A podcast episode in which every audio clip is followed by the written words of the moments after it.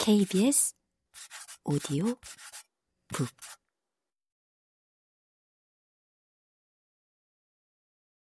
목요일의 학교는 한밤중에 가는 학교다. 이 학교는 가끔 위치가 바뀐다. 그래도 학교 가는 시간만은 바뀌지 않는다. 다른 날이라면 잠옷을 입고 이를 닫고 누워야 할 시간에 학교로 출발한다. 야광 조끼를 입고 가끔은 손전등도 챙긴다. 다녀오겠습니다. 하는 인사에 하품이 섞이고 아이들은 졸면서 학교로 걸어간다.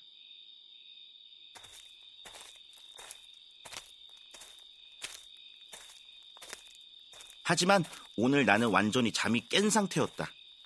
어제의 개를 또 만나게 될까 궁금해서였다.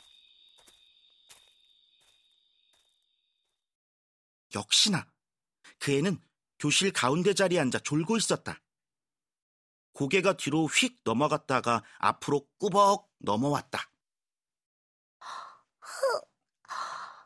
밤에 등교한 건 처음이야. 그 애가 하품하며 말했다. 나는 그 앞자리에 앉아서 물었다. 넌 원래 목요일에는 어떤 학교에 갔는데? 목요일이라고 다를 게 있어? 그냥 보통 학교지? 그 말은 그러니까 그 애는 월, 화, 수, 목, 금 매일 똑같은 학교에 갔다는 거다. 우와, 신기하다. 지겹진 않아?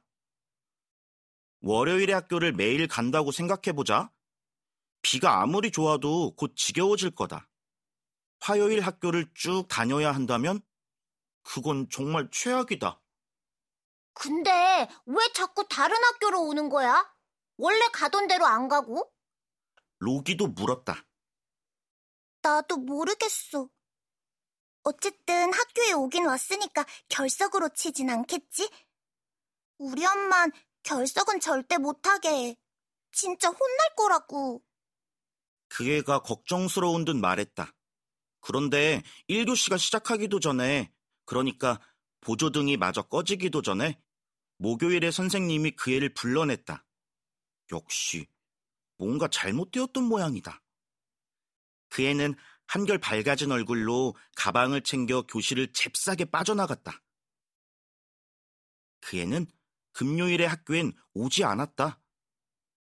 조금 실망했지만 곧 잊었다. 할 일이 너무 많아서였다. 금요일의 학교는 우리가 직접 지어야 하는 학교다. 아직 우리 교실엔 지붕도 없고 문도 하나뿐이다. 책상과 의자도 직접 만들어야 해서 손 느린 몇 명은 바닥에 앉아 수업을 듣는다. 로기는 이 학교를 무척 궁금해한다. 로기는 금요일이면 해변에 있는 학교에 가기 때문이다.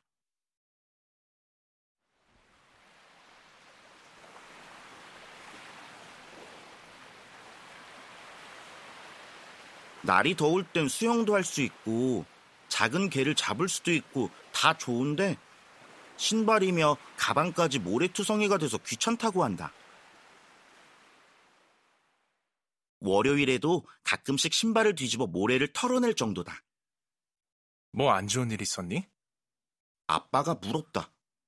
토요일이면 늘 그러듯 아빠와 아랫동네 도서관에 가는 길이었다. 아니, 어, 그렇긴 한데, 아니에요. 한숨이 절로 나오는 걸 참았다. 아빠는 내가 한숨을 쉬면 심장이 막 두근거린다고 한다.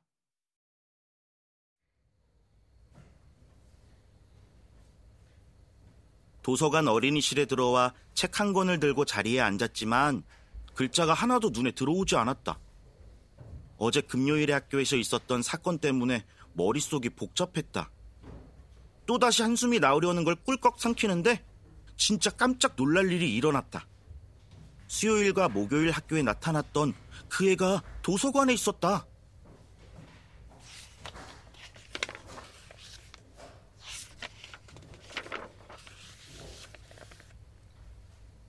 그 애는 책 하나를 무릎에 올려놓고 휘휘 넘기고 있었다. 나는 잽싸게 그 옆에 앉았다.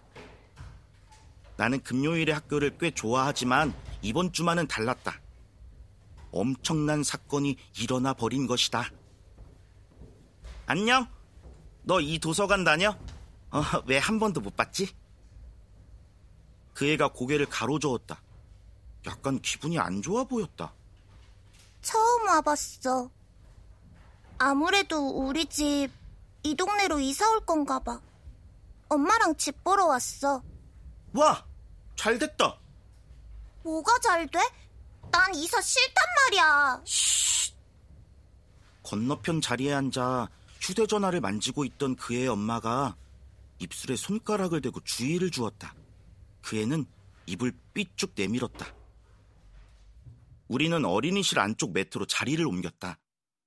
하늘색 매트엔 끈적이는 사탕 얼룩이 묻어 있어서 우리는 새우처럼 다리를 웅크려야 했다. 그 애는 한숨부터 내쉬었다. 학교도 옮겨야 한대. 너 이 동네 살지? 그럼 네가 다니는 학교로 가게 될 거야. 날마다 바뀌는 그런 학교 말이야. 그앤 그게 아주 끔찍한 사실이라도 되는 것처럼 말했다.